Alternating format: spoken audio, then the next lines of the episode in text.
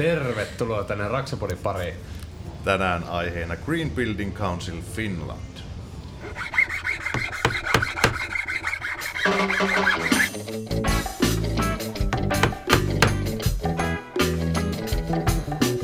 Ja, man, you are listening to Raksaman Radio.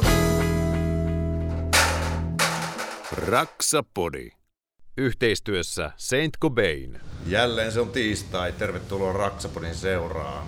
Toisella puolella pöytää Korson puunhala ja Mikko Merelä. Tervetuloa lähetykseen. Kiitos, kiitos. Ja toisella puolella sanotaan tällä kertaa, että Patelan oma sa- supersankari. Sahamies. Jarkko Nyman, tervetuloa. Kiitos, kiitos. Tosiaan meillä on semmonen aihe, mistä veikkaan, että aika moni ei ainakaan otsikkotasolla tiedä yhtään mitään. Mutta nyt me otetaan selvää, että mistä on kyse ja voin sanoa, että otsikon takana on oikein hyvä ja mielenkiintoinen aihe ja tärkeä. Niin aletaanpas pureutua siihen. Meillä on täällä Green Building Council Finlandin johtava asiantuntija Miisa Tähkänen. Tervetuloa. Kiitos paljon. Ja sitten meillä on NCCn kestävän kehityksen päällikkö Markus Suomi. Hyvää huomenta. Moi kaikille. Niin, tämä on tosin huomen, kun me tätä nyt äänitetään. Mutta mahtavaa, kun pääsitte mukaan vähän valottaan, että mistä on kyse. Ja tämä toden totta liittyy vahvastikin rakennusalaan ja rakentamiseen ja, ja ympäristöön, niin kuin tuosta otsikosta englantia ymmärtävät voi nyt sitten ymmärtää. Mutta otetaan ennen kuin mennään teidän tota, koulutaan vähän teitä itseänne, niin kerrotko Miisa ihan muutamalla sanalla, mistä on kyse, mitä tämä otsikon takana on? Joo, eli tosiaan Green Building Council Finland tai FIGBC tai ihan vaan GBC on siis äh, voittoa tavoittelematon järjestö, joka, joka tota, muodostuu meidän yritysjäsenistä. Niitä on 285 tai jotain semmoista tällä, tässä kohtaa ja kasvetaan kauheata vauhtia. Ja ja tarkoitus on pyörittää yritysten välistä yhteistyötä ja sitä kautta ehkä kasvattaa kaikkien osaamista ympäristövastuullisuudesta ja, ja varmistaa, että rakennusalalla tehdään ympäristövastuullisuutta niin yhteisten sääntöjen perusteella, eikä lähdetä, lähdetä sooloilemaan sitten siinä, siinä tota, toiminnassa. Sooloilla ei saa. Sooloilla ei saa. okay. Hyvä. Eli otsikko aukastu. Sitten aletaan pureutua vieraisiin.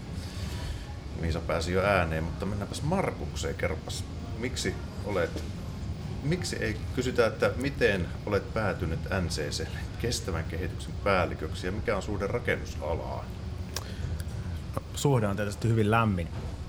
Tota, mä oon ollut nyt semmoisen kolmisen vuotta NCCllä kestävän kehityksen päällikkönä. Ja mulla ehkä tähän tämmöinen moninaisempi tausta, että vähän on niinku koulutukseltani konepuolen D ja, ja aloittelin itse asiassa uraani hitsauksen opetuksen parissa ja sitten on ollut Metsolla ja Valmetilla voimakattila projekteissa laatu, laatuinsinöörinä ja sitten on ollut Nesteellä tota, laatu- ja ympäristöpäällikkönä projekteille ja, ja sitä kautta sitten, sitten päädyin, päädyin sitten näisten vaiheiden kautta NCClle. Että kaikenlaista tässä on tullut, tullut matkan verran tehtyä. Pysyykö se vasara kädessä? No kyllä sitä on kaikenlaista itsekin tullut remontoitua omaa kämppää tässä nyt viimeiset kuukaudet, kun on muutto, muutto uuteen edessä ja, ja tota, niin sinänsä, sinänsä autossa tota, niin, joskus tota, niin, opiskeluaikana niin olin, olin kesätöissäkin Raksalla ja, ja tota, sinänsä kyllä, kyllä niin kuin tuntuu, että toi on kyllä silleen niin kuin mielenkiintoista rakentaminen ja mun mielestä tämmöinen käsillä tekeminen kaiken kaikkiaan, niin se on lähellä sydäntä myös. Mahtavaa. Mikko ihan pikkusen sitä tota, Markuksen mikkiä noin. Mm. Saadaan paremmin kaikki talteen. Hyvä. Sitten Miisa, miten olet päätynyt johtavaksi asiantuntijaksi? Kuka tahansa ei pääse johtavaksi asiantuntijaksi. Mikäs, mikäs sun historia on ja Joo. miten rakennusala kolahtaa? Joo, sitä mäkin ihmettelin, että miten sitä johtavaksi asiantuntijaksi päädyttiin, mutta tässä sitä ollaan. Mä oon ihan Raksadei tuolta Tampereen teknilliseltä yliopistolta ja ja tota, siinä opiskelun ohella sitten tota, kesätöiden kautta päädyin Skanskalle rakennuttajaksi. Ja, ja mä olin siellä muutamia vuosia, yhteensä kuusi vuotta sitten ennen kuin mä, mä tänne Green Building Counciliin tulin sitten töihin. Ja, ja tota, silloin mun Skanska-vuosien viimeisinä vuosina niin mä olin paljon Green Building Councilin toiminnassa mukana tota, tavallaan sinne yritysyhteistyöhenkilönä ja sitä kautta järjestö oli mulle hyvin tuttu. Ja sitten kun tämä paikka, paikka sitten avautui, niin tuntui, että on ihan kiva, kiva kokeilla jotain muuta välillä. Okei. Miten tämä itse, itse tämä tota, Greenbindin kausi on sitten, vai miksi tätä nyt sanoo GPC-ksi? No niin kauhea mongeros. GPC on ainakin mulle paljon helpompi lausua. Voidaan mennä GBCllä. Se on hyvä nimi. Hyvä. Lähdetään pikkusen kouliin sitä, että, että siis tämä on yllättävän vanhakin järjestö, että pikkusen historiaa, että miten tämmöiseen nykytilanteeseen on päädytty ja, ja mistä, kaikki, mistä tarpeista tämä on lähtenyt sitten liikkeelle. Joo, eli GBC tavallaan äh, yhteisöt on aika pitkiä kansainvälisesti, eli tavallaan USGBC on yksi niistä vanhimmista esimerkiksi Jenkeissä, joka on varmasti kaikille tuttu sen takia, että ne sitä LEED-sertifiointia pyörittää ja he ovat, he ovat ne, jotka sen leiman sitten lopulta ää, myöntää. Ja, ja koska sinne saa siitä sertifioinnista aika paljon rahaa, niin ne tietenkin on myös hyvin näkyvä, ää, näkyvä taho ja tekee aktiivisesti myös vaikuttamistyötä USAssa ja, ja, tota, ja sitä kautta varmasti hyvin tuttu. Täällä Suomessa me kuitenkaan ei olla ihan niin vanha järjestö, eli perustusvuosi on joku 2009 tai 2010 paikkeilla noin suunnilleen, ja, ja sehän on lähtenyt liikkeelle silloin 29 perustajajäsenestä, josta NCC on yksi, ja, ja tarkoitus oli silloin, että kun nuo ympäristösertifioinnit laajeni markkinassa tosi paljon, eli toimistotaloihin tuli näitä liidejä ja breameja ja muita, niin tarkoitus oli silloin tavallaan tuoda nämä tahot, jotka, jotka niiden kanssa työskentelee yhteen, ja, ja päästä tota, tavallaan yhdessä keskustelee, että miten niitä tiettyjä sertifiointejen kriteerejä täytetään. Eli esimerkiksi kun liidin kaikki ne vaatimukset on niin kuin jenkkistandardeihin perustuvia, niin ne voi olla vähän vaikeaselkoisia, niin, tota, niin sitä kautta, että tuotiin ne yritykset yhteen pohtimaan, että mikä se olisi se suomalainen standardi, joka siihen vasta, va, vastaisi, tai eurooppalainen standardi, joka siihen vastaisi. Ja, ja sitten käytiin sitä keskustelua sit USGBC tai sitten Breamin, Breamin tapauksessa sen BREn kanssa, että, että kelpaisiko nämä. Ja sitä toimintahan me tehdään tosiaan vieläkin, mutta, mutta nykyään ää, aika paljon kaikkea muutakin ja nykyään jäseniä on ää, vajaa 300 ja ja tota, silloin aluksi työntekijöitä oli ihan muutama ja nyt työntekijöitä on jo kymmenen, eli, eli toiminta on hyvin, hyvin paljon laajempaa ja niistä ympäristösertifioinneista on tavallaan päästy, päästy niin kuin kasvattamaan sitten sitä ympäristövastuullisuutta laajemminkin. Miten sitten NCCn näkökulmasta tämä meni, tota, oliko NCC jo kelkassa mukana, kun silloin sinä hyppäsit, hyppäsit kelkkaan? Oli joo, joo ollut aika pitkäänkin jo siinä vaiheessa mukana ja, ja tota, niin itse hyppäsin sitten, sitten tähän GPC-toimintaan tota, niin, mukaan kanssa siinä, kun li, tota, niin, siirryin NCClle ja, ja on siinä ollut, ollut, ollut, mukana ja on kyllä hyvin mielenkiintoinen verkosto ja siellä on niin kuin, tavallaan ihmisiä, jotka painiskelee näiden samoja, samoja haasteiden kanssa ja, ja tota, niin siellä on, saa niin kuin hyvä, hyviä keskusteluja, hyvää, hyvää tukea ja tietysti niin kuin nämä, nämä tota, niin, kaikki mitä, mitä tota, niin GPC tässä tuottaa niin kuin näitä, näitä tota, selvityksiä ja muita, niin ne on niin kuin, kyllä, kyllä apuna arjessa. Miten muuten toiko normaalisti tämmöiset erilaiset, että joku keksii jonkun jutun, että jolla saadaan vähän tehokkaammin, saadaan vaikka kerrostaloelementeistä pykälää kevyempiä tai isompia tai jotain muuta vastaavaa, että saadaan semmoinen tietynlainen kilpailu, ehkä etu, niin onko sitten ää, niistä sitten ei, ei ainakaan lähdetä markkinoimaan sitten kanssakilpailijoilla, että joo, että me saatiin tämmöinen, että tälleen tekin teette. Niin onko tuossa mitenkä kuitenkin sitten tuolla niin jaetaan myöskin tämmöisiä erilaisia keksintöjä ja ideoita myöskin siinä, että tuleeko siinä se vihreät arvot menee edelle sit siinä kautta vai että miten siellä jaetaan sitten sitä niin kuin omaa osaamisen tietoutta eikä vain sitä yhteistä. Niin kuin. No tietysti se vähän riippuu sitten siitä, että mistä, mistä tota, niin, totta kai tietysti niin kuin tavallaan tota, lainsäädäntökin tietysti rajoittaa ja sitä, tietyllä tavalla tästä niin kilpailun näkökulmasta noita, mutta sitä tavallaan, että tässä on kuitenkin tämmöisiä aika, aika niin kuin isoja, isoja perus tavallaan tulee kysymyksiä, niin kuin vaikka tämä EU-taksonomia, mistä, mikä on nyt niin kuin, mistä paljon puhutaan ja siinä on, siinä on paljon sellaisia kysymyksiä, mitä pitää niin kuin alayhteisesti miettiä. Monet näistä kysymyksistä on sellaisia alayhteisiä, mitä, mm. mitä pitää sitten niin yhdessä ratkoa. Että siellä on niin kuin tavallaan enemmän ehkä sitä, että mietitään, niin kuin, että kaikilla on vähän niin kuin se sama ongelma ja sitten etsitään niin kuin yhdessä niitä ratkaisuja. Mitkä on ne ongelmat, minkä takia te olette olemassa? Joo, no alun perinhän se tietenkin liittyy niihin sertifiointeihin, mutta niin, tällä hetkellä mä luulen, että enemmän puhutaan tuosta vähähiilisyydestä tai hiilineutraaliudesta ja, ja kaikilla on hiilineutraaliuslupaus, mutta kukaan ei tiedä, mitä se tarkoittaa, niin tämän tyylisiä ongelmia enemmänkin. Ja, tota, silloin pari vuotta sitten, kun mä olin vielä tota, tai en ollut vielä GBCllä töissä, niin silloin julkaistiin esimerkiksi semmoinen vähähiilisyyden sanakirja, missä käännettiin englannista suomeen kaikki ne semmoiset tietyt, tietyt termit, joita, jota levii sit paljon kirjallisuudessa ja mitä tavallaan siellä niin kuin, firmojen sisällä tavallaan tuli, tuli ulkomailta niin kuin näitä toiveita, että mitä pitäisi tehdä, mutta sitten ei ollut niin kuin yhteisiä suomenkielisiä termejä tai, tai käytettiin niitä termejä ristiin, mikä tietenkin sitten hämmensi sekä kuluttajia että konsultteja että kaikkia muita. Ja sitten luotiin semmoinen yhteinen sanasto, että mitkä, mitkä ne on niin kuin ne sanat suomeksi. Niin tämän tyylisiä niin kuin konkreettisia ongelmia mm. pyritään ratkoa ja, ja nyt meillä on just toi hiilineutraalius tässä ehkä se suurin, että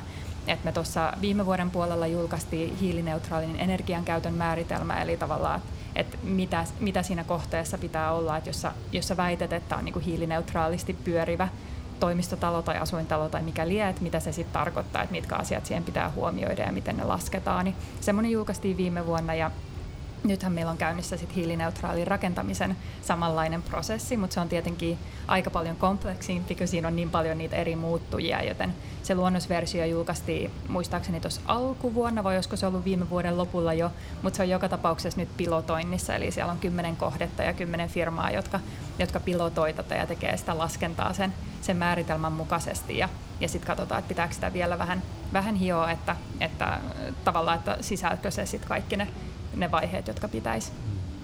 Ja toi just, no ainakin kuulostaa silleen, että, että, että se viherpesu niin sanotusti ainakin vähenee, koska se yksi mitä itsellä niin kuin ärsyttää, että en ole se maailman niin kuin vihrein ihminen todellakaan, mutta sen muuttaa pattiin sellaiset ihmiset, jotka niin kuin kehuu olevansa niin kuin tosi vihreitä ja sinne todellisuudessa niin kuin on kaikkea muuta kuin sitä.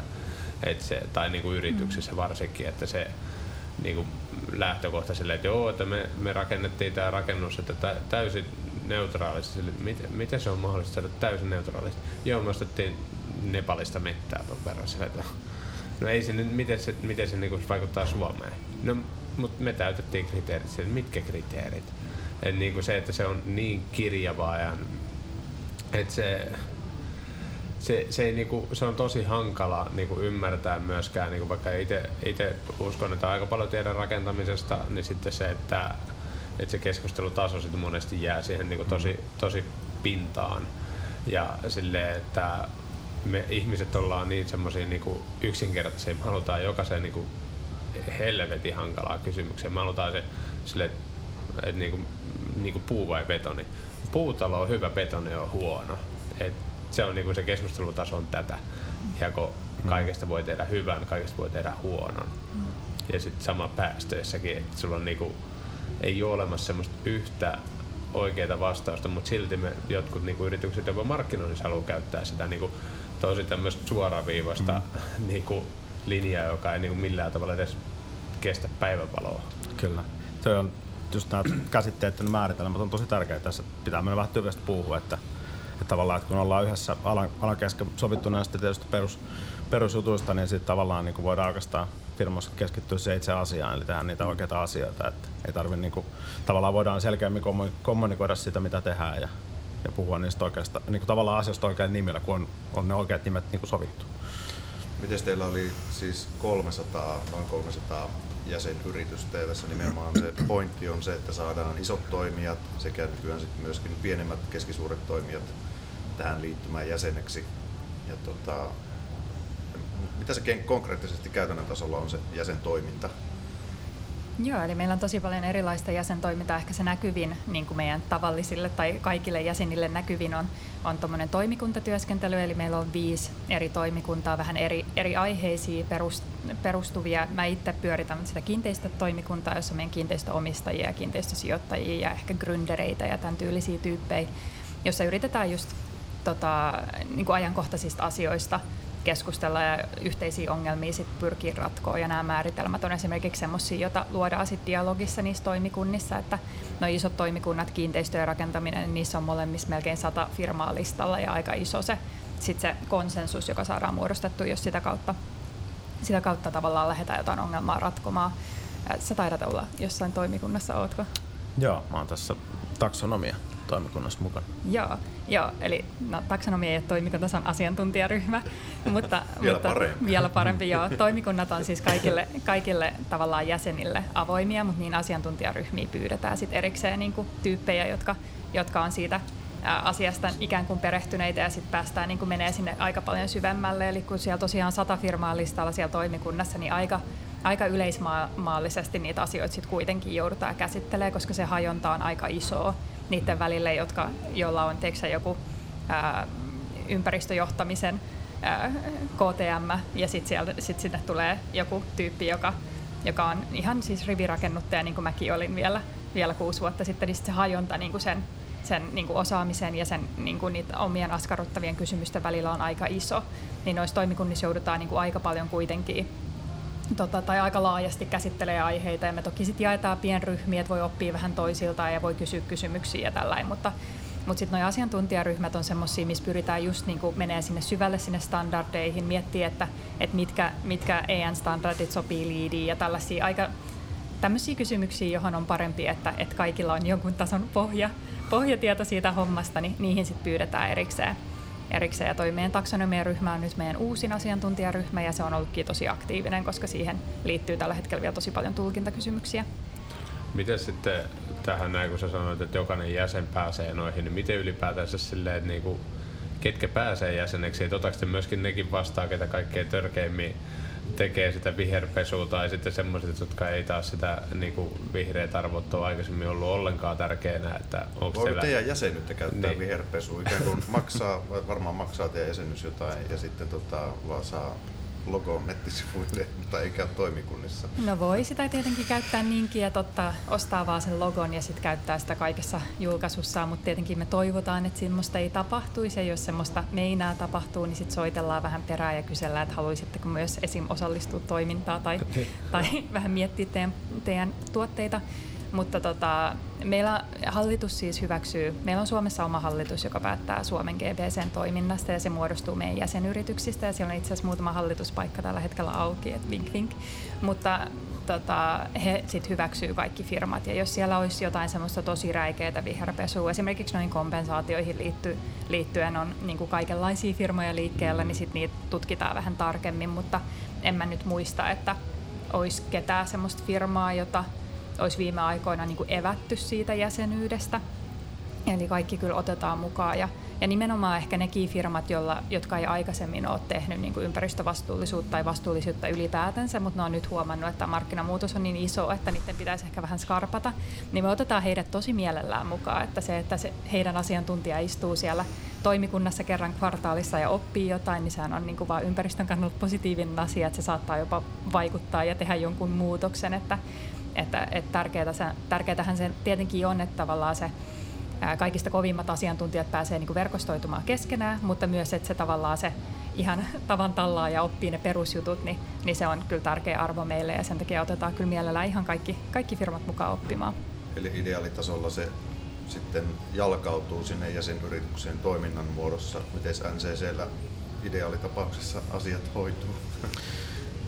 No joo, Tai onko se konkreettisesti ollut siis, koetko sä, että on ollut hyötyä olla tässä toiminnassa mukana? Kyllä, kyllä siitä ehdottomasti on, on hyötyä, niin kuin tuossa sanoinkin, että, että tavallaan se, se niin kuin, ainakin niin kuin oma, omasta työssä se, että, että sieltä tavallaan tietysti siinä niin keskustelut ja muut, ja se tavallaan niin kuin näiden asioiden, asioiden tota, läpikäyminen ja, ja yhdessä pohtiminen on, on tosi tärkeä juttu, juttu. ja sitten tietysti kyllä nämä, nämä, tota, niin, sitten tietysti nämä koulutukset ja muut on sellaisia, mitä, mitä on myös, myös meillä niin kuin käytetty, käytetty, että niitä on, niitä on meillä, meillä porukat käynyt ja kyllä on niin kuin hyödyllisiä. Ja se on tietysti hyvä, että on tämmöinen niin kuin neutraali toimija, joka, joka tavallaan niin kuin tiedetään, että, että sieltä tulee niin kuin hyvää kamaa, niin kyllä sitä, sitä niin kuin mielellään käytetään hyödyksi. Minkälainen NCCllä on toi, te on kuitenkin aika iso Suomenkin mittakaavassa yritys, niin tota, minkälainen teillä on tuommoinen ympäristöosasto? Onko teillä HSC-asiantuntijaosasto ja onko teillä siis, miten se jalkautuu se niin käytännössä sitten valuu niin sanotusti alaspäin teillä toi Joo. sinne ympäristöinsinööriksi, mikä sillä kentällä sitten komentaa niitä vanhoja jääriä siellä työmaalla? No meillä on, meillä on niin kuin sillä tavalla, että, että tässä niin kuin, meillä on tietysti konsernissa ja, ja, ja sitten niin kuin liiketoiminta-alueella, mikä, mikä sitten kattaa, kattaa niin Suomen, Tanska ja Norja, niin on tietysti oma, oma tota, niin, ympäristö- ja kestävän kehityksen organisaatio, mutta tällä niin kuin Suomen tasolla niin on, on tietysti niin kuin meikäläinen tässä vetää tätä, tätä niin kuin Suomen tasolla tätä kestävän kehityksen asioita. Ja sitten meillä on niin kuin toimialalla siellä on, siellä on laatu- ja ympäristöpäälliköitä, jotka sitten niin kuin jalkauttaa, jalkauttaa sitä niin kuin näihin meidän hankkeeseen ja projekteihin näitä, näitä tota, ympäristö- ja kestävän kehityksen asioita. Ja sitten niin kuin ihan, ihan konkreettisesti siellä niin kuin työmaalla, työmaalla niin kuin toiminnassa seuraa esimerkiksi jäteasioita ja, ja tota, niin energiankulutukseen liittyviä kysymyksiä ja tällaisia. Että. Onko se kauan ollut tässä hommassa? Oliko, oliko sitä Joo, no kolmisen vuotta on ollut tässä. Niin. Miten muuten toi, mitä yleensä yleisessä keskustelussa ainakin tuolla niin kuin kaupungeissa, niin just se on monesti mielletään jokin asia hyväksi ja pahaksi. Että just se, se puutalo, niin tänä, tänä päivänä se niin kuin, no nyt nämä energiakustannukset kun muuttuu kovasti, niin se varmasti se niin kuin ihmiset katsoo vähän enemmän muuta kuin vaan, että toinen niin kuin hetkellisiä päästöjä ja kaikkea muuta, mutta se, että mitenkä siellä keskenään sitä kuitenkin porukka, kun se on niin, niin kuin tulee kuitenkin teillä eri, eri piireistä, että toinen, toiset niin kuin liputtaa sen, tämä on luonnollista rakentamista, toinen sanoo, että meidän rakenteet kestää 200 vuotta ja niin kuin, että siellä kuitenkin on ihmisiä teillä niin kuin istumassa siellä pöydissä, jotka on niin, kuin niin kaukana toisistaan. Niin miten, minkälaista se keskustelu ylipäätänsä on ja pystyykö sieltä löytää semmoisia niin kuin yhteisiä säveliä, koska ne kuitenkin tekee eri tuotteilla, eri ryhmillä niin kuin töitä, että miten, sen, miten se niin kuin koko homma niin kuin etenee, miten arvotetaan jotain niin kuin tiettyjä rakennusmateriaaleja, kun toiset käyttää vain toista ja Saatteko kiinni tästä, että mi- No, miten joo. se niinku toimii, koska se, se on niinku hämmästyttävää, jos ei sitä saa tuolla ihmiset saa keskusteltua, niin miten sitten ne, ketä tekee sitä ammatikseen, niin saa sen. No, haluan vaikka vasta a- aloittaa. Tota, niin, no en mä tiedä, mä- näen sen ehkä enemmän niin vahvuutena, että on, on erilaisia, erilaisia näkemyksiä ja, mm. ja se tavallaan nimenomaan tuokin sen oikeastaan sen, sen jutun siihen, että, on niin kuin, että tietyllä tavalla ehkä päästään se semmoiseen niin konsensukseen, että, että tavallaan semmoiseen, niin kuin, että missä, missä niin kuin tavallaan mennään, mennään niin kuin yhteisesti. Ja, ja, ja tavallaan niin kuin myös sitten toisaalta se, että, että kun tavallaan niin kuin kaikki tuo vähän siihen, siihen keskusteluun ja sitten tietysti yksi sellainen tärkeä asia on tietysti nähdä, nähdä vähän sitä tulevaisuutta ja sitten, että minkälaisia, minkälaisia niin kuin tulevaisuuden juttuja on se ehkä, ehkä, ehkä mitä voitaisiin voitais niin kuin tulevaisuudessa hyödyntää. Ja sitten tavallaan ehkä se perspektiivi myös siinä suhteessa, että sitten jos ehkä on niitä, jotka ei ole, ei ole ehkä niin tulevaisuusorientoituneita, niin, niin sitten tavallaan ne, ne myös sitten niinku tuo sen näkökulman, että okei, että mitä se ehkä haasteet meillä on siinä, jos me viedään tätä asiaa eteenpäin. Että se on niinku oikeastaan se suola siinä koko hommassa. Että, et, ja ja sitten tavallaan ehkä se niinku konkreettisesti, kyllä sitten kuitenkin kaikki ehkä niinku siinä niissä keskusteluissa niinku tavallaan, että pysytään semmoista, niinku, et, ettei se nyt mitenkään riitelyksi mene, että, että pysytään niinku, Tervettä vääntöä. tervettä vääntöä, just näin. Joo, mä, mä jotenkin näen, että kaiken kehittymisen niin kuin ennakkovaatimuksena on semmoinen kyky itsekriittisyyteen ja pohtimaan vähän sitä omaa toimintaa, että onko tämä nyt, teekö mä nyt kaiken, mitä mä oikeasti pystyn ja onko tämä parasta, mitä mä teen. Ja firmoissa tietenkin on yleensä semmoinen vähän semmoinen jotain yhteisiä, yhteisiä aatteita, joita sitten niihin työntekijöihin yritetään jalkauttaa ja helposti syntyy vähän semmoista ryhmähegemoniaa sen oman tuotteen ympärille, mikä on tietenkin niin kuin semmoisen joukkuehengen kasvattamisen kannalta niin kuin tosi tärkeää ja kiva, että se on ympäristöasia, mutta sitten kun pääsee tavallaan juttelemaan vähän niin kuin jonkun kanssa, joka on sun kanssa hyvin eri mieltä siitä asiasta, niin mä toivoisin, että se niinku laajentaisi vähän sitä omaa ajattelua ja sitten sä, sä kykenisit niinku kriittisemmin miettimään sitä, sitä omaa, omaa tuotetta ja kehittämään sitä myös sieltä firman sisältä. Koska meillä on niinku paljon erilaisia teknologioita, niin kuin tässäkin on mainittu, mutta niitä kaikkia teknologioita voisi tehdä paremmin. Eli mä toivoisin, että päästäisiin vähän yli siitä, että me väännetään, että onko se nyt tämä vai tämä, vaan niitä kaikki, kaikki juttuja voi tehdä paremmin ja niissä kaikissa jutuissa on omat haasteet ja ne pitää pystyä niin kuin tavallaan hyväksymään, jotta niitä pystyy kehittämään. Onko tässä tota, minkälainen haaste se on siihen, että jos varsinkin teillä on isot, isot toimijat keskenään siellä ja tullaan nimenomaan sinne tota, GPC ympäristöosastoilta tai näin, että onko se sitten, että keskenään siellä sitten voivotteletta sitä, että mutta kun ei ne tajua tuolla meidän tuolla ylemmässä portaassa, että miten tärkeä asia tämä tai että onko siinä niin haasteita siinä jalkauttamisessa.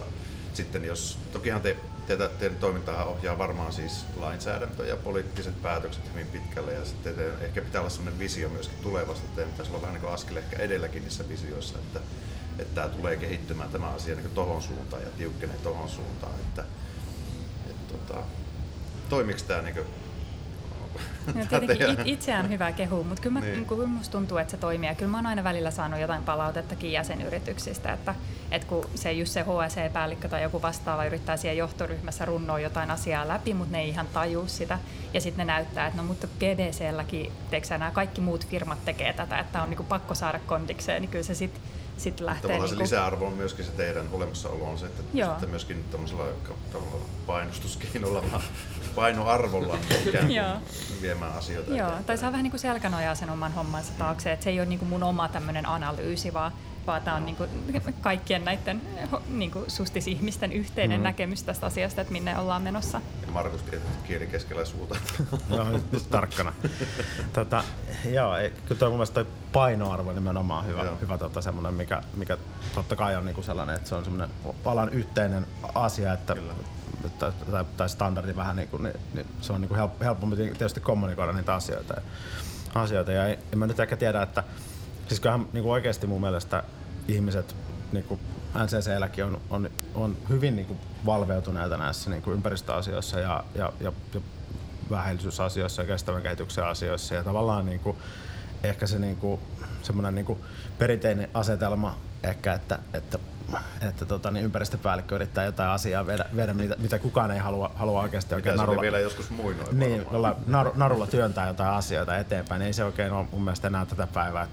Et enemmän siinä on niinku tavallaan se haaste, että, että kun nyt va, niinku maailma muuttuu tosi nopeasti ja tulee paljon uusia asioita, niin miten niinku tavallaan saa niinku vietyä niitä asioita sille, että kaikilla on oikeastaan niinku edellytykset tehdä niitä asioita sillä tavalla, kun haluaa tehdä niitä asioita. Siis tavallaan niinku just se, että se on niinku omaehtoista se, se niinku ympäristöasioihin huomion kiinnittäminen, niin tavallaan että mahdollistetaan se oikeastaan, että se on se, niinku se ympäristöpäällikön tuska.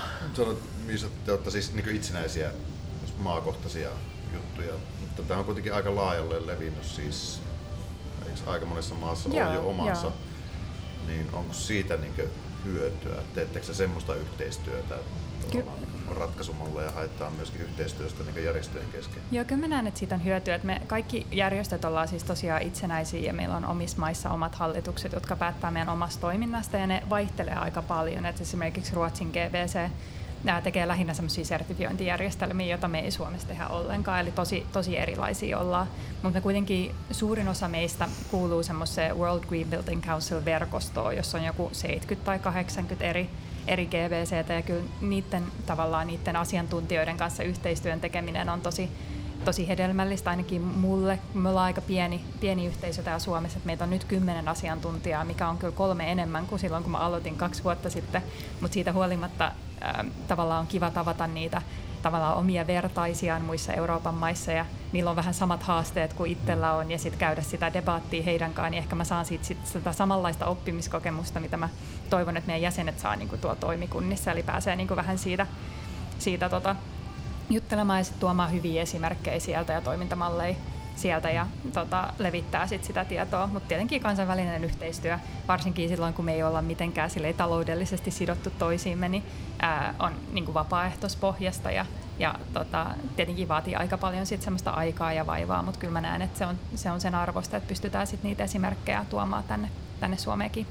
Onko teillä siis, tota, miten teillä sit käytännössä, teillä on asiantuntijoita, teettekö te julkaisuja tai ikään kuin loppaatteko te sitten, et, oletteko te semmoinen, että aja etujärjestö, mutta siis Joo, me, tietoisuutta? Niinkö? Joo, me ei olla etujärjestö, äh, mutta kyllä me jonkun verran tehdään julkaisuja ja mietitään sitä niin kuin alan yhteistä kantaa. Ja kyllä me nyt tehdään kannanottoja sitten ää, tiettyihin, tiettyihin tota, yhteiskunnallisiin prosesseihin myös, mutta ei olla tosiaan sillä tavalla, sillä tavalla etujärjestö kuin noin sellaiset perinteiset perinteiset vaikka ammattiliitot tai teollisuus, teollisuuteen liittyvät yhdistykset. Että, mutta kyllä me tehdään, niin kuin, lähinnä me tehdään sellaisia ohjeita ja yritetään just siihen sitä viherpesua sit kitkeä semmoisilla yhteisillä ohjeilla ja yhteisillä sopimuksilla siitä, miten asioita tehdään.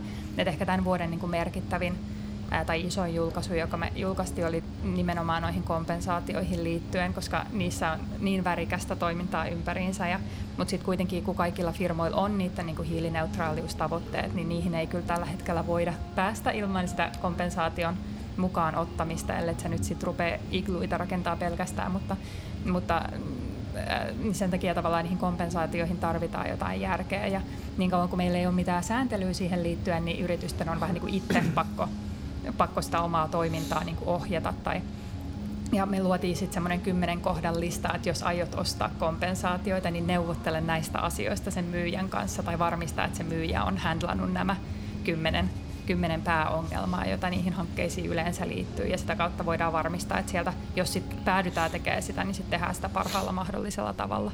Niin tällaisia ohjeita ja julkaisuja me tehdään kyllä, kyllä aika paljon. Ja, ja sitten tietenkin mielipidekirjoituksia aika paljon ja semmoista niin kuin yritetään lisätä sitä keskustelua ja tietoisuutta ja tuodaan niin kuin meidän jäsenten, ja, jäsenten niin kuin positiivisia ympäristöön liittyviä näkemyksiä, näkemyksiä niin kuin julki. Toi on mun mielestä niin kuin hyvä, kun toi, että toi hiilineutraali. Siitä tullut vähän tuntuu, että jokaisella Suomen yrityksellä tietynlainen kuume tai niinku kiima saavuttaa se.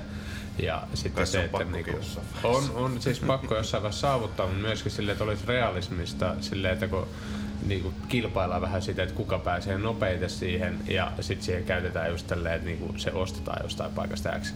Ja kuitenkin loppujen lopuksi se olisi parempi, että se niinku, että totta kai ne jos ei niitä metsiä tuolta jostain joku ostaa, niin joku toinen ne ostaa. Et sille ei ole vaikutusta niin kuin Suomeen. Mä voiko se, voiko se, mä, voiko mä, se tehdä noin? Mutta kun mä, niin mä en usko siihen, että periaatteessa sä ostamalla jotain tolleen niin kuin mukamassa niin kuin kipurahoja. Se on vähän niin kuin maksatit verirahoja jonnekin. Siis mm. mä, mä näen se sillä tavalla, että millä, mitä tahansa sä teet, jos sä ostat se joltain muulta, että sä voit tehdä muunlaisia ratkaisuja. Suomessa on yrityksiä, jotka tekee sitä, että toiset niin kuin tehtaasta otetaan hiilidioksidi talteen ja se käytetään toisessa tehtaassa siihen työvaiheeseen. Se on sitä niin kuin, mun mielestä niin kuin, niin kuin hienointa mahdollista, että toisen jäte, toisen niin kuin, työväline ja semmoista. Ja sitten sitä ei nosteta esille, ainoastaan nostetaan esille se, että tämä toinen firma on niin kuin hiilineutraali, koska ne ostaa tuosta jotain niitä päästöjä, mm. mutta siis se, että olisi parempi siihen, että keskitytään siihen niin kuin omaan työhön, siihen omaan tekemiseen. Vaikka se nyt niin kuin jotain päästään, niin periaatteessa siinä kehitytään. Mm. Mutta tossahan oikeastaan tämä GPCn hiilineutraalin rakennuksen ohjeistus lähteekin siitä, mm. että se niin kuin ensimmäisenä pitää hoitaa se, niin, kuin, se on niin, niin vähähiilinen kuin mahdollista ja sitten se mikä jää jäljelle, niin se on se mikä kompensoidaan. Ja tavallaan tietysti se on ehkä sellainen asia, mikä jos puhutaan hiilineutraalisuudesta, niin se ei niin kuin, tavallaan nouse esiin, että se, sehän koskee niin kuin, kyllä vähän niin kuin kaikkia hiilineutraalista, että ensin lähtökohtaisesti niin vähän hiilinen kuin mahdollista ja sitten se, mikä, mikä ei ole mahdollista, niin se, se kompensoidaan. Mm. Joo, kyllä se prioriteettijärjestys on niin, että eka vähennetään niitä omia päästöjä ja koska ei se sama asia ole kuitenkaan, että sä niin kuin tuprutat täällä ja sit kasvatat metsää täällä, niin ei se ihan sama asia mm. ole. Siinä on aika paljon kaikkia niin kuin epävarmuustekijöitä ja muuta, että, että kyllä se niin kuin ensisijasta tietenkin on, että vähentää niitä omia, omia päästöjä, mutta sitten jos siihen hiilineutraaliuteen aiotaan oikeasti päästä, niin, niin tavallaan se nollapäästöisyys on niin, niin vaikeaa, että kyllä sinne jotain kompensaatiota pitää tehdä ja, ja alalla kyllä huomataan, että sitten niitä että joko niin firmat ei halua tehdä sitä ollenkaan, tai sitten, tota, tai sitten käytetään niin kuin vähän semmoisia kyseenalaisia kompensaatiomenetelmiä ja niistä halutaan ehkä mm. niin kuin ensisijaiseksi, ensisijaisesti eroa. Se menee, tota, ne kriteerit liittyy just siihen, että pitää varmistaa, että se on niin kuin lisäistä se toiminta, eli, eli sillä on oikeasti impactia ja sitten että myös se niin kuin ajallinen ajallinen dimensio, että se, että sä istutat tänään, niin kuin sä päästät tänään ja istutat tänään puun, niin se ei ole sama asia, mm. vaan sen puun olisi pitänyt olla siellä jo X määrä vuosia ennen sitä päästöä, jotta sille olisi niin kuin funktiota, mutta nämä menee tosi tekniseksi, jos mä rupean käymään niitä kriteerejä läpi, niin ei tehdä sitä. Sen voi lukea meidän verkkosivuilta figbc.fi, jos, jos kiinnostaa enemmän, mm. että mitkä kaikki kriteerit siellä pitää täyttyä, jotta se on järkevää toimintaa.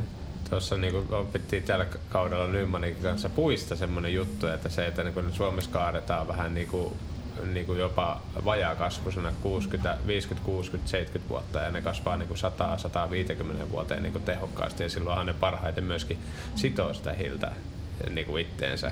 Ja sitten kun ne vaan niin kuin vedetään nurin niin kuin sillä rakentamisen takia. Että puurakentamisen niin, kustannuksella ei saisi kaataa yhtään lisää mitään. Niin, että sit, sit se vähän niin kuin, se vie siltä pohjan siltä vihreyden ajattelulta, jos me vedetään niin kuin täysin niin kuin keskenkasvusta mettää. Ja sitten sanotaan, että, joo, että kyllä se kasvaa. Ja sitten ekat kymmenen vuotta se ei sido oikeasti juurikaan hiiltä, kun se on niin pientä se, että silloin kun se kaikkein parhaiten sitoo, niin sitten se, niin kuin, se, se ei enää ole koko puuta siinä. Että se semmoinen niin kuin tietynlainen myöskin tietoisuus ihmisillä siitä. Ja totta kai siinä on myöskin se, että raha, raha myöskin monesti näissä jutuissa ohjaa, että mikä on niinku halvempi ja ää, niinku keino. Mutta sitten yksi, yksi, mitä tuli mieleen tässä, että kun te ää, vaikutatte jonkin verran lainsäädäntöön, että yrityksillähän on parempi olla siinä vihreässä siirtymässä mukana vähän etukäteen, kuin sitten siinä vaiheessa, kun tulee joku pakollinen lakipykälä, ää, etenkin nämä tietynlaiset laskurit, niin näähän ei, ei valtio nyt tuolla kehitä.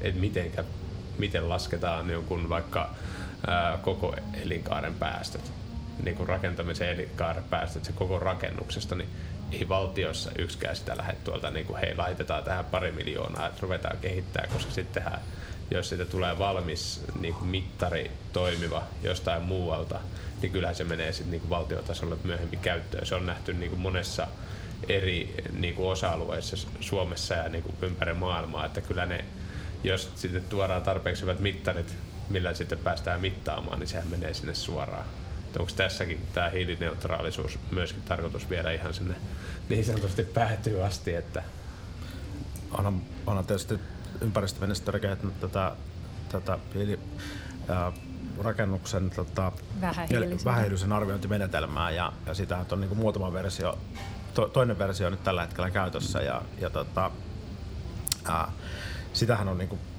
alan yhteisesti kehitetty, että, että siinä on nimenomaan just niin kuin sanoit, että ei, ei, valtio sitä ei kehitä, vaan se on niin kuin nimenomaan alayhteisesti ja, ja, ja tota, niin, niin, niin, se, se tota, ja sieltähän on tulossa niin kuin lainsäädäntöön tässä niin kuin lähi, lähivuosina. Että, ja, ja totta kai siinä on niin kuin kaiken, kaiken puolen niin kuin hyvä, että siinä on, niin kuin, ollaan niin kuin monialaisesti mukana siinä yritykset ja, ja järjestöt ja, ja, ja, ja tota, niin toimilla muutenkin, niin, niin tavallaan että tulee sellainen, sellainen mittari, mikä oikeasti on, on, on toimiva, että se, sekin on sellainen tavallaan sinänsä niin kuin tosi haastava osa-alue, alue, koska sehän tämmöinen niin elinkaarilaskentahan on tarkoitettu oikeastaan siihen niin kuin alun perin, että, että voidaan niin kuin tehdä tällaista niin kuin vaihtoehtojen vertailua ja sitä, että voidaan niin kuin arvioida, että, että onko toinen vaihtoehto parempi kuin toinen.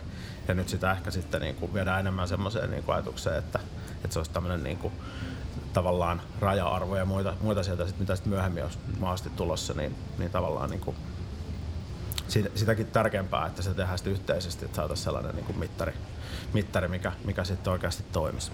Joo, se vähähiilisyyden arviointimenetelmähän perustuu EN-standardiin ja siitä vedetty Euroopan komission kehittämään Levels-viitekehykseen. Eli, eli se, sillä on kyllä aika hyvät niin kuin juuret tuolla, tuolla EU-ssa tavallaan, mistä me ollaan tehty sit meidän oma kotimainen versio, tai ympäristöministeriöhän sen on kehittänyt sen.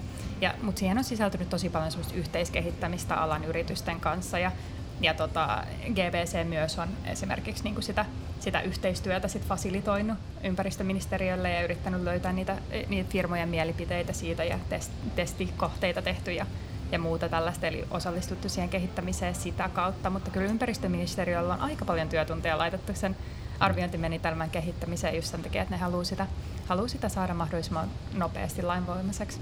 Oh, mutta siis taas se, kuitenkin, jos lähdetään tuommoista täysin uutta järjestelmää tekemään ilman, että siinä on mukana niin kuin niitä itse vaikuttajia sieltä kentältä, niin kyllähän se tietää, että se, se menisi niin kuin ihan, ihan täysin reisille se homma. Että, että siinä mielessä niin kuin kuitenkin, että tuossa käytännössä että nyt on mukana niin vapaaehtoisesti ja kaikki on kivaa, mutta jos et ole nyt mukana, niin myöhemmin sä itket sitten sitä lakia ja oot mukana ja siellä on jotain pykäliä, joita välttämättä mm. sitten ei olisi niin kuin halunnut missään nimessä sinne, mutta se on, se on niin kuin valintakysymys myöskin. No just että, näin, mm. eli kun se tulee 25, sen pitäisi tulla voimaan, niin kyllä se nyt on parempi, että sulla on talossa ihmisiä, jotka on kolme-neljä vuotta seurannut sen järjestelmän mm. kehitystä ja tietää sen kaikki vaiheet ja tietää, mitkä lähtötiedot teillä pitää olla, sit kun se tulee lainvoimaiseksi, kuin se, että se pamahtaa sieltä ja saat sille jaa. Että pitäisikö nostaa konsultti? Onko tota siis nyt kun on tästä hiilineutraalisuudesta puhuttu, niin onko siihen siis, mitkä siinä on aikarajat olemassa ja pitääkö se olla niin nolla ja, ja onko ne niin realistisia tai ne idealistisia ja pitääkö ne olla idealistisia aina tämmöiset niin ohjaukset ja mikä tavoitteet? No siis se vähähiilisyyden arviointimenetelmä, niin sen kautta laaditaan siis semmoinen ilmastoselvitys, joka olisi tulossa siis rakennusluvan liitetiedostoksi. Ja tämän olisi tarkoitus tulla voimaa vuonna 2025, mutta tietenkin se tota, siitä ei ole vielä eduskunnan päätöstä. Eli, eli se 25 on tavallaan tavoiteaikataulu, jolloin se tulisi voimaan. Ja silloin 25 ei olisi tarkoitus tulla vielä niitä raja-arvoja, ja niistä raja-arvoista ei ole kunnolla vielä aloitettu alan kanssa semmoista keskustelua. Mutta toisaalta meillä ei ole niinku absoluuttista tietoa vielä siitä menetelmästäkään. Eli niin kuin Markus tuossa sanoi, sitä menetelmää niin ollaan hiottu alankaa yhteisesti. Ja ja nyt on se kakkosversio tavallaan liikkeellä ja sitä testataan, mutta meillä ei ole niin semmoista täyttä tietoisuutta, että mikä se laskentamenetelmä tulee olemaan ja sitä kautta meillä ei ehkä myöskään ole valmiuksia vielä puhua niistä raja-arvoista, koska jos sä et tiedä, miten sä lasket, niin mm. niistä raja-arvoista puhuminen on vähän semmoista. Mutta tarkoituksena olisi tosiaan, että se tulisi vuonna 2025 se, ää, se laskeminen pakolliseksi ja sit siitä, siitä lähettäisiin tuomaan niitä raja-arvoja, jotka sitten kiristyisi pikkuhiljaa ajan kanssa. Onko tämä hiilikeskustelu dominoiko se teidän toimintaa vai onko teillä mitkä muut asiat on teidän agendalla? No, yleensä? On muitakin asioita, mutta kyllä tämä dominoi meidän keskustelua aika Joo. paljon, että se mm. tuntuu olevan se kuuma peruna yrityksille tällä hetkellä. Että sitten niinku tietenkin tämän, että, että mitä kannattaa ja mitä ei kannata tehdä, tai miten lasketaan ja ei lasketa, niin sen lisäksi puhutaan paljon tietenkin, niin kuin, että millä keinoilla saadaan niitä päästöjä vähennettyä. Ja, ja kiertotalous on esimerkiksi yksi sellainen aihe, joka firmoja kiinnostaa kyllä tosi paljon, ihan myös siis itse, itseisarvoisesti, että sitten myös niiden päästöjen vähentämisen kautta. Eli meillä on tosi paljon niin kuin kiertotalouteen liittyvää toimintaa. Ja sitten enemmän ja enemmän firmoja kiinnostaa myös niin kuin luonnon monimuotoisuuden suojelu, biodiversiteetti ja siihen liittyen meillä on joitain aina muutamia juttuja sit vuodessa, muutamia semmoisia tempauksia, mutta meillä ei ole, tota, ää, ei ole niinku mitään semmoista pysyvää biodiversiteettiasiantuntijaa vielä esimerkiksi, mutta, mutta kyllä mä näen, että se voisi olla semmoinen niinku jatkoaskel, minne mm. mennään, että se tuntuu olevan semmoinen, semmoinen mihin firmat menee sit kun ne tavallaan saata vähän hiilisyyden vähän niin kuin handling kiinni, se voisi olla semmoinen seuraava, seuraava mm. kehitysaskel. Mm. Eli siis äh, nyt avataan tota nyt hiukan siitä eteenpäin, että tarkoitetaanko tällä hienossa sanalla sitä, että käytännössä ei, ei niin kuin, itse on työmaalla törmännyt sitä joissa, että niin kuin se sama maaperä pitää tuoda sinne takaisin, että se mikrobi sun muu, mitä siellä on niin kuin siinä maaperässä, että halutaan, että se palaa mm. sinne, jotta se alueen, kun siellä on tai Äh, harvinaisempia kasveja tai jotain. En, en, tie, en, en tiedä siitä sen enempää, mutta siis se, että mä oon ihmetellyt sitä, että kun siitä maksetaan hirveät summat ja kuljetellaan sitä samaa maata semmoiseen kohtaan, jossa se, et saadaan sama täyttömaa sinne, mikä sieltä on otettu, eikä jostain muualta sitten pahimmassa tapauksessa monesta eri paikkaa, niin onko tämä just sitä, että ää, se pystytään niin maailmassa just pitämään, ettei lähdetä sekoittamaan niitä Joo, joo, se liittyy siihen luonnon monimuotoisuuteen, eli yritetään niin kuin, pitää sitä kasvuolosuhdetta sitten mahdollisimman tasaisena, vaikka mm. siellä rakentamisella vähän sitä häiritääkin, mm-hmm. mutta yritetään mahdollistaa se, että, että tavallaan se luonto pystyy sitten palautuu. Ehkä niin kuin semmoinen näkyvin rakennusalan toimenpide on nyt on noita kaupunkiniittyjä jonkun verran tullut puistoihin mm. ja sitten ehkä nämä, niin kuin, tota, jos olette infratyömaalla ikinä pyörinyt, niin nämä, nämä kaikkien penkereiden niitytyshankkeet ja ja vastaavat ja vieraslajikitkennät ja muut, niin ne on, ne on semmoisia luonnon monimuotoisuuteen liittyviä toimenpiteitä, jotka näkyy aika konkreettisesti. Joo. Kyllähän toi, no, jos tuohon ensimmäiseen kysymykseen tästä, tästä dominanssista, niin kyllähän tämä niin vähäisyyskeskustelu on sellainen, kyllä, kyllä, mikä oikeasti on, on sellainen tosi konkreettinen, se tulee niin kuin monella tapaa, että se on ihan, ihan meidän asiakkaat on, on siitä, niistä tosi kiinnostuneita ja siellä on tosi kunnianhimoisia tavoitteita lainsäädäntö muuttuu tässä, tässä niin kuin nopeasti ja, ja halutaan myös, myös itsekin olla tässä niin kuin vaikuttamassa, vaikuttamassa niin kuin yrityksenä tähän, tähän tota, niin, tilaan. Ja, ja, ja tota, ää, ei, niin kuin sinänsä tota, niin, tietysti niin kuin tässä, tää, niin kuin monet näistä niin kuin muista asioista, niin tietysti kiertotalous on, on, on siinä, sehän tietysti vahvasti linkittyy myös tähän, tähän tota, vähähiilisyyteen ja, ja sitten tietysti tämä biodiversiteetti on myös sellainen niin kuin tärkeä kysymys, mikä, mikä tässä nousee. Se on ehkä sellainen, mikä on niinku, ehkä semmoisena uusimpana, että ehkä tässä on vähän just se, että tämä niinku, vähäisyys on ollut niin voimakas, voimakas teema, että se on niinku, tietyllä tavalla siihen on niinku, keskitytty paljon ja sitten näitä niinku, eri vähän niinku, sävyjä tässä, että että kiertotalous ja biodiversiteetti, niin kuin ne on tässä, tässä noussut ja biodiversiteetti vielä ehkä vähän tuoreempana, että vielä ehkä mm. vähän niin kuin, sisälläkin niin kuin mietitään, okei, okay, on, on näitä just tota, niitytysasioita ja mistä tästä Miisa mainitsi, mutta mut sitten tietysti nämä viherkatot ja muut tällaiset, mitkä, mitkä myös, myös niin hyönteisotelut näissä, näissä tota, niin sertifioiduissa kohteissa erityisesti niin on sellaisia, millä sitä niin kuin, tota, siihen pyritään vaikuttamaan. Mutta sitten ehkä se iso kuva siitä, että ymmärrettäisiin sitä sillä samalla tasolla, miten, miten esimerkiksi sitä vähäisyyttä ymmärretään, niin se on vielä, vielä vähän ehkä, ehkä niin kuin mietitä myssyssä, että, että miten, miten, miten se homma niin kuin hoidetaan. Joo, tässä alkuvaiheessa, kun vielä luodaan tavallaan näitä järjestelmiä ja pohditaan tätä tätä kokonaisuutta, niin ne välillä joutuu vähän silleen miettimään, että mikä arvo on tärkein, mutta kyllä mä näen, että niinku, tavallaan me mennään kohti semmoista, tai, tai meidän visio on mennä kohti tavallaan semmoista maailmaa, jossa se kiertotalous tai kierrättäminen on niin yleistä, että ne materiaalit tavallaan siirtyy edestakaisin ja sen takia tavallaan luonnonvaroja tarvitaan vähemmän mm. ja sen mm. takia luontoa tarvii kajota vähemmän, mikä tavallaan sit edistää myös sitä luonnon monimuotoisuuden säilymistä, kun kun sinne ei niin kuin puututa. Ja sitten toisaalta myös se niin kuin vähähiilisyyskeskustelu, jos tarkoituksena on hillitä niin kuin lämpötilan, globaalien lämpötilan nousua, niin se myös suojelee meidän luonnon monimuotoisuutta. Eli, hmm. eli tosiaan kun meidän luon, luonto tota, tai meidän säätilat ja ilmasto muuttuu, niin sitten meidän luonto, luonto ei kykene sopeutumaan sillä samalla vauhdilla. Ja sehän on niin kuin tavallaan se, se iso ongelma tässä, minkä takia sitä yritetään sitten niin kuin vähän jeesiä, jeesiä että, niin kuin, tavallaan täältä, täältä meidän meidän toimesta, mutta, mutta tietenkin jos lämpötila jatkaa nousemistaan, niin sitten voi olla, että, että ne luonnon niin niitytyshankkeet ei, ei riitä alkuukaan, että, mm. että, että se on vähän semmoista tekohengitystä. Siinähän se tuli teidän järjestön BTS samalla, että, että ikään kuin teidän haasteet tulee itsestään, itsestään vastaan ja ideaalitilanteessahan teidän järjestö olisi tarpeeton. Mutta, Joo. Mutta se ei ole sitten tavoite, että ei mene työpaikka itseltä. No se, mutta aina niitä työpaikkoja kyllä löytyy, että, mutta olisihan se, olisihan se hienoa, että, että tavallaan me kyettäisiin niin täällä teollisuuden puolella tekemään niin, kuin niin hienoja innovaatioita, että kuluttajat ei edes tajuisi, että ne tekee vastuullisia valintoja, vaan se niin kuin jut, systeemi vaan toimisi. Että, mm. että tällä hetkellä me ollaan tosi paljon siinä, että niitä tiettyjä vastuullisia, vastuullisia tuotteita on kyllä saatavilla, mutta se kuluttaja joutuu tekemään sen valinnan ja sitten se vaikuttavuus on vähän Mm. Niin kuin, että, että kuinka paljon se nyt sitten oikeasti onkaan, mutta, mutta tavoitteena tietenkin olisi se, että kaikki perustekeminen olisi niin, kuin niin hyvää, että, että kuluttaja ei joutuisi niin kuin aina appelsiinihyllyllä arvioimaan, että, että mitä täällä nyt valitaan. Niin ja tossakin se, että kun lähdetään ostamaan jotain vaikka sitä ensimmäistä omaa asuntoa, niin monesti sitten se, että paljon se pankki just sillä hetkellä antaa lainaa, että minkälainen yksiö saadaan ja sitten jostain kasvukeskuksesta, niin ei siinä niin kuin sanotaan, että todellakaan siinä vaiheessa ei ole ensimmäisiä se, että mitä tämä kuluttaa sähköä tai energiaa tai tämmöisiä kysymyksiä. Se, niin kun, sitten tietenkin on ihmisiä, ketä se kiinnostaa, mutta sitten just sekin, että kuinka paljon sen vaikka, kuinka nopeasti se maksaa sitten se takaisin, jos rakennusvaiheessa siinä, no nyt otetaan vaikka, että siinä olisi 20 senttiä ja sitten siihen laitettaisiin 25 senttiä. Mutta sitten tulee myöskin se, että jos kilpailijat vetää sillä 20 sentillä sinne seinään ja saa sen niinku 100 euron neljö hintaeron, niin hups keikkaa sitten se, se monesti kaikessa ohjaa raha. Ja silloin jos kaikki on samalla viivalla, kaikki tekee samalla tavalla, kaikki laittaa se 5 senttiä enemmän, niin yhtäkkiä se 250 millinen valmis niin kuin eriste onkin sama hintainen, koska kaikki siirtyisi siihen. Niin se, on, se ei ole aina niin yksinkertaista, mutta jos siihen saa isoja ää, niin kuin massoja siirrettyä omiin osa-alueisiin, niin se vaikuttaa myöskin näihin kaikkiin hintoihin.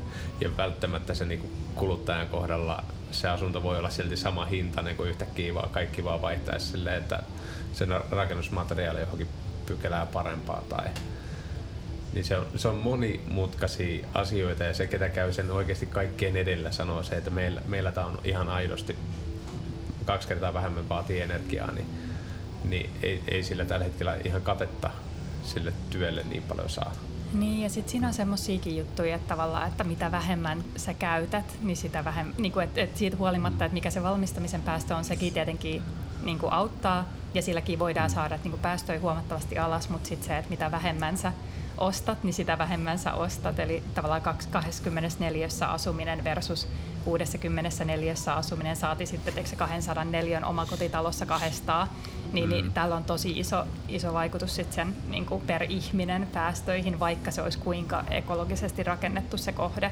Eli tällaisilla asioilla tietenkin voidaan, voidaan vaikuttaa siihen asumisen, asumisen päästöihin ja tota, ja sekin, se on semmoinen niin kuin tavallaan ohjaustekniikka ehkä, jota kaupunkikin sit yrittää, yrittää käyttää, että yritetään miettiä, että miten voidaan tehdä ihmisille mahdollisimman niin kuin mukavat asunnot, vaikka, vaikka tavallaan ne on aika tiiviisti ja se auttaa sitten siinä hin, hinta-asiassakin, että pienemmän asunnon saa tietenkin aina halvemmalla. Mm. Mutta totta kai se kiinnostaa enemmän, että pitäisikö jokaisen periaatteessa asua 200 neliöisessä kämpässä yksin, niin sitten kun maksaa sen sähkölaskun, niin sitten sit tietää asuneensa, mutta toi on tosissaan totta, että se ei ihan hirveästi välttämättä lompakkoa kutita, jos se kämppä on niinku pieni ja se kulutus on niinku iso kerrostalo tai joku toimisto, niin mm. sitten se tuntuu lompakossa aika, aika isosti se eristämisen ja energia.